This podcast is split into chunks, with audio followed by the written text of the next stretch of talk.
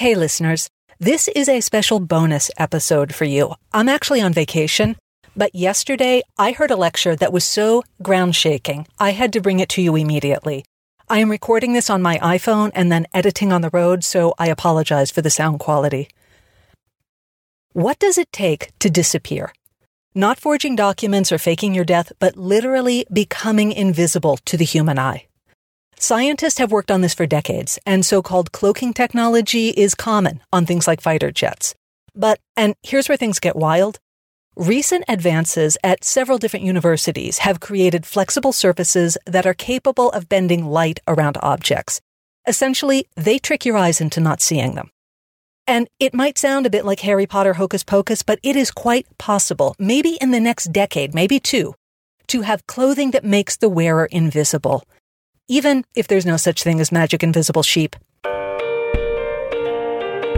I'm Allison Korleski, and you're listening to Fiber Nation Tales of Textiles, Craft, and Culture.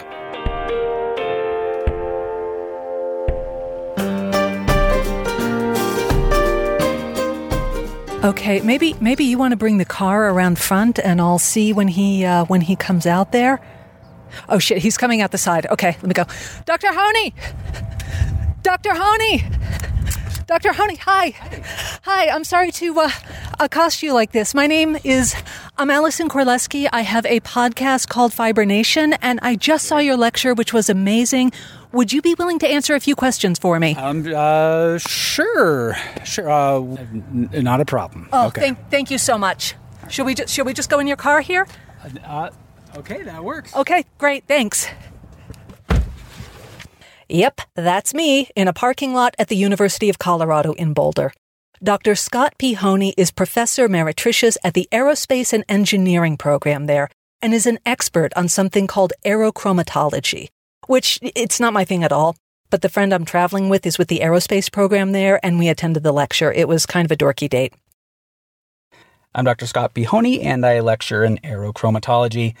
Um, really, what this is, is just about the manipulation of light waves. So by manipulating the behavior of light, we can actually manipulate what people see, or really in this case, what you don't see. Uh, so some people might have heard of what we call cloaking technology. Um, we use it for military, uh, aircraft, satellites, that sort of thing. Even though cloaking technology was first used in an episode of Star Trek, it is a real thing. I asked Dr. Honey to explain more. Uh, yeah, so there's there's really you know a couple ways that we can do this. Really, the most common um, there are coatings that that absorb radar, infrared light. You can still see a plane, but it's invisible to tracking. So from the ground, um, if you're using infrared guided missiles, uh, radar tracking, it's really invisible to those systems. But really, what we're working on is how to make things physically disappear to the naked eye. Okay, yeah. So to become invisible, really fundamentally what it has to do is it just has to bend light around itself, but in a way that casts no shadow or create any sort of reflection. And he went on for a while and things got super technical. But basically, there are different ways to bend light around objects. Um, some of these use lenses. We have a video from a research group at the University of Rochester, and they totally make someone's hand disappear against a background. Uh, you can check it out on our show notes. But at the moment, this Rochester cloak, as it's called, it, it only works in a very small radius, so you can hide a moving hand, but not a plane that's covering hundreds of miles.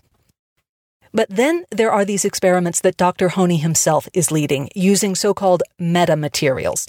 Now, these are engineered molecules. They don't occur in nature, and they bend light in a much wider field of vision than the lenses did. So theoretically, a plane with this metamaterial paint job it would trick the eye into not seeing it. But there's another problem. The, these metamaterials require rare earth metals, and you know, as the name implies, they're not easy to get. Um, most are available in China, and of course, China wants them for their own applications. Um, and secondly, the metamaterials are that we're able to manufacture aren't flexible. Anything moving, a plane, a satellite, the surface has some flexibility. So no matter how small, if these hard coatings don't flex enough, you get this kind of visual stutter. In other words, a stealth satellite that winks in and out of sight, it just isn't that stealthy. Yeah, we really tried everything. We, we tried different alloys, uh, different heat treatments, different substrates under the cloaking materials. Uh, so I listened to your to your lecture. um, and this was the part that really made me stand up and take notice. Um, you got this bolt out of the blue. Can you tell me about that and why it was so incredible? Yeah, yeah. So it started um, when this team from Stanford reached out, um, and they were doing some really amazing work in molecular biology. Jacob Ogus, he's a project lead there, and he sent me this email and then asked me if I had ever thought about marmots. And here is the fiber angle with a quick detour into genetic engineering. Now, if you follow medical developments at all, you might have heard of gene therapy or something called CRISPR.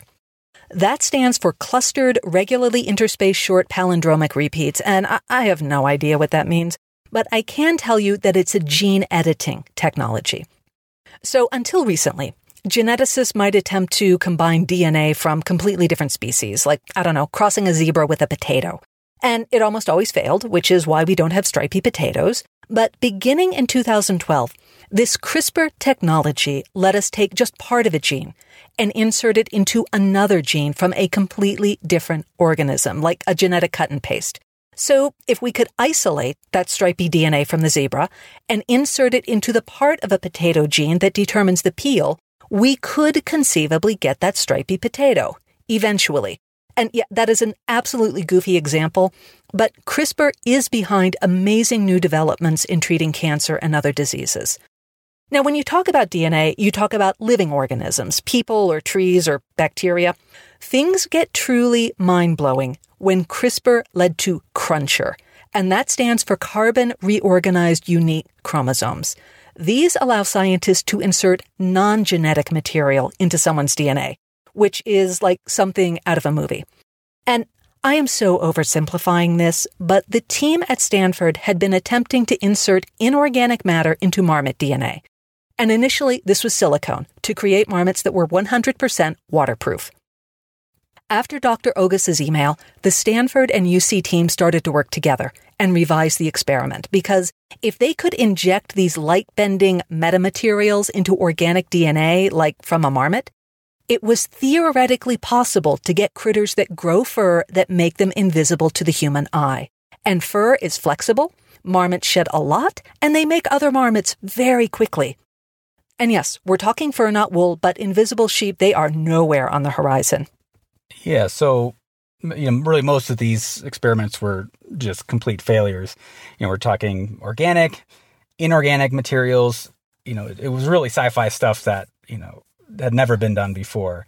Uh, finally, in 2019, uh, you know, things started to work. Now we have a small group of these marmots with this fur.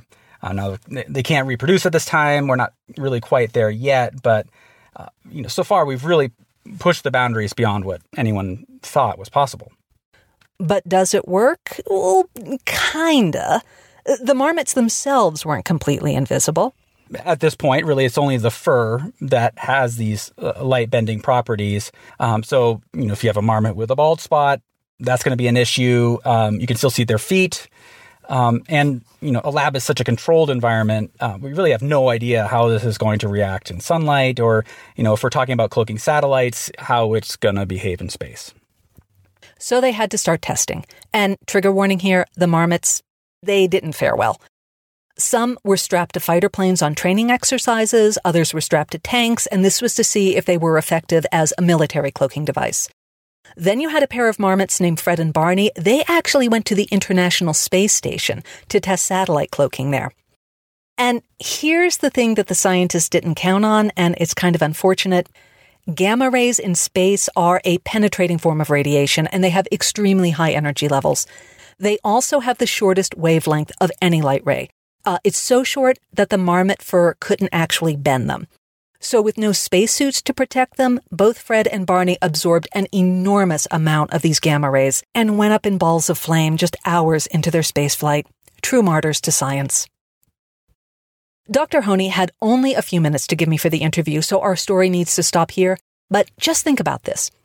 In a generation, maybe two, we might have developed genetic technology that makes invisible cloth, a cloak of invisibility, if you will, a reality, even if it's just in a lab. I guess we'll have to say that non seeing is believing. Thank you for listening to Fiber Nation. If you like what you hear, please rate us and leave a review at Apple Podcasts, Spotify, or wherever you listen. Your ratings help other people find us. This episode of Fiber Nation is produced by me, Allison Korleski. Scott Meyer was our astroscientist, and no marmots were harmed because we totally made that part up. But invisible technology is a thing, as is gene editing, so please check out our show notes for more information about these things. Happy April Fools!